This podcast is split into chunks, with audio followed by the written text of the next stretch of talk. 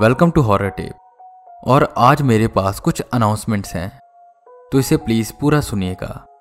मैं जानता हूँ कि पिछले एक दो हफ़्ते में स्टोरीज कई बार नहीं आई। उसके लिए मैं आप सबसे माफ़ी मांगना चाहता हूँ। ऐसा इसलिए हो रहा है क्योंकि मैं अपनी स्टोरीज के साथ एक्सपेरिमेंट कर रहा हूँ, कुछ नया लिखने की कोशिश कर रहा हूँ। और उसका एग्ज़ाम्पल है मेरी last story tree of love जिसे आप सबने बहुत प्यार दिया। और अप्रैल से वेडनेसडे को शॉर्ट स्टोरीज नहीं आएँगी, बल्कि एक पूरी केस स्टडी आया करेगी 20-30 मिनट की। किसी भी हॉन्टेड लोकेशन की या इंसिडेंट की, उसको हम पूरी डिटेल में जानेंगे और उस पर बात करेंगे। और जोम्बी सीरीज़ तो उसका टाइटल मैं आप सबको बताने जा रहा हूँ। उसका टाइटल है हंड्रेड माइल्स और ये बाकी जोम्बी स्टोरीज की तरह नहीं होगी, ये थोड़ी सी अलग होगी। मैं आशा करता हूँ कि आप सबको पसंद आएगी और ये सीरीज़ जल्द आने वाली है। मैं जानता हूँ कि बहुत लेट हो रहा है, पर इन सब चीज़ों में थोड़ा सा वक्त लगता है। पर अप्रैल से सारी चीज़ें ठीक हो जाएँगी। तब तक के लिए अपना प्यार बनाए रखें और ऐसे ही सपोर्ट करते रहें। और कोई भी अपडेट मिस ना करने के लिए प्लीज़ मुझे इंस्टाग्राम पर फॉलो करिए। आईडी है हॉरर टेप हिंदी तो बिना किसी वेट के कहानी शुरू करते हैं।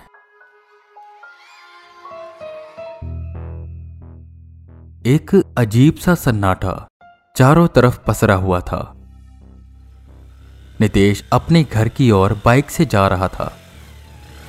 वो अपने दोस्त के जन्मदिन की पार्टी में गया था, जिसकी वजह से उसे काफ़ी देर हो चुकी थी। रात के करीबन 12 बजने वाले थे। घर वालों के आ रहे फ़ोन उसे और चिंतित कर रहे थे कि मम्मी पापा बहुत गुस्सा करेंगे। वो बाइक तेज़ी से चलाते हुए आगे बढ़ रहा था।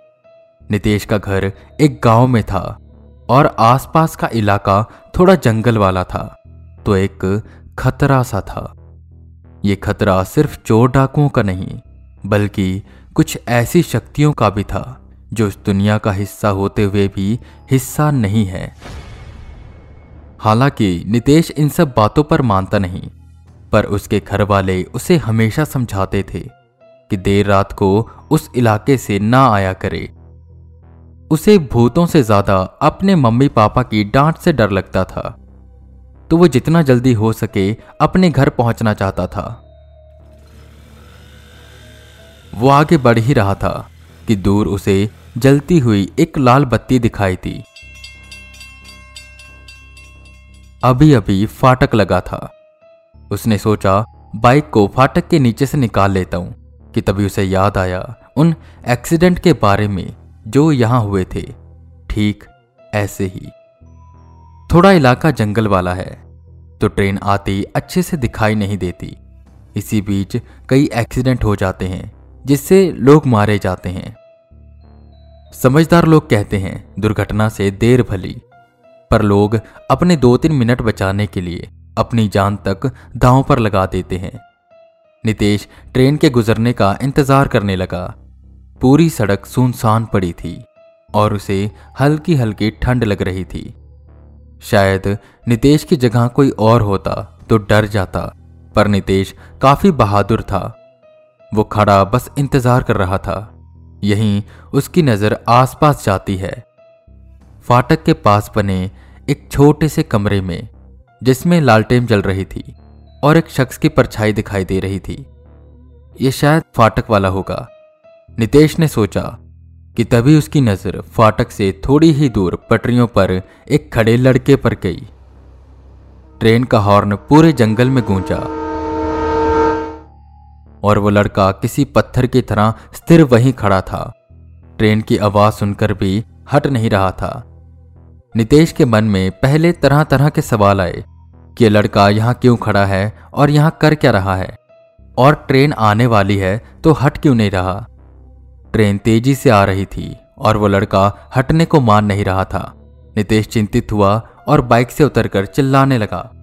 ओए, ट्रेन आ रही है, पटरियों पर क्या कर रहे हो? हट जाओ वहाँ से। ये आवाज़ सुन फाटक वाला लालटेम लिए बाहर की ओर आया, पर नितेश का ध्यान उस पर ना जाकर उस लड़के पर ही था। वो उस लड़के की ओर बढ़ने लगा, उसे आवाज़ें लगाते हुए, पर वो लड़का तो ऐसे खड़ा था जैसे उसे कुछ सुनाई नहीं दे रहा। ट्रेन तेज़ी से उसकी तरफ़ बढ़ रही थी। नितेश उस लड़के को बचाने के लिए उसकी ओर दौड़ने ही वाला था। कि फाटक वाला चिल्लाते हुए बोला जहाँ हो वहीं रुक जाओ, आगे मत जाना। नितेश पलटा। फाटक वाला कड़क लहजे में बोला, तुम्हें जितना कहा उतना ही करो। चुपचाप यहाँ आओ। अरे, वो बच्चा मर जाएगा। अभी नितेश इतना बोलकर पलटा ही था कि वो ट्रेन धड़धड़ाते हुए सीधा उस लड़के के ऊपर से गुजर गई। नितेश ने अपनी आँखें बंद कर ली। ये दृश्य उसके लिए बेहद दिल दहलाने वाला था। उसकी हिम्मत नहीं हो रही थी कि वो पटरियों की ओर देखे। ट्रेन चली गई।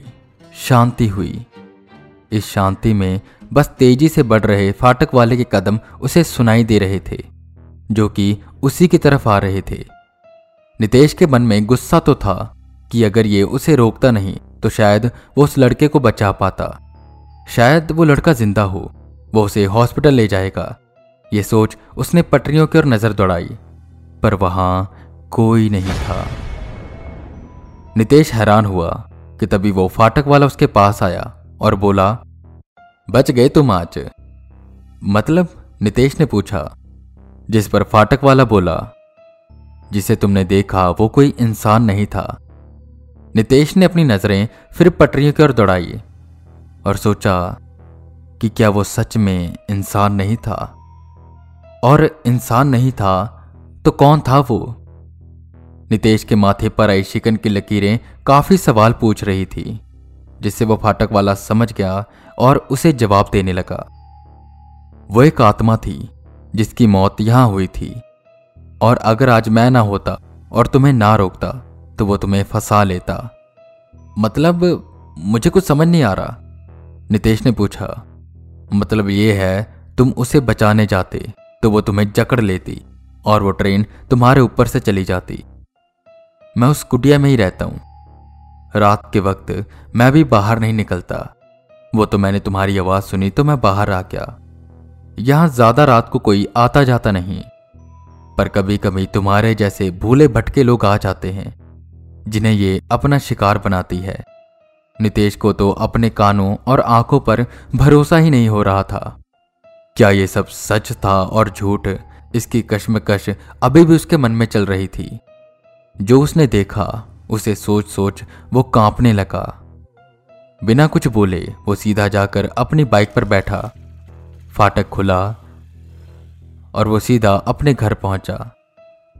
उसने अपने मम्मी पापा से इस बारे में कोई बात नहीं की। और फिर कभी देर रात को उस रास्ते से नहीं गुजरा।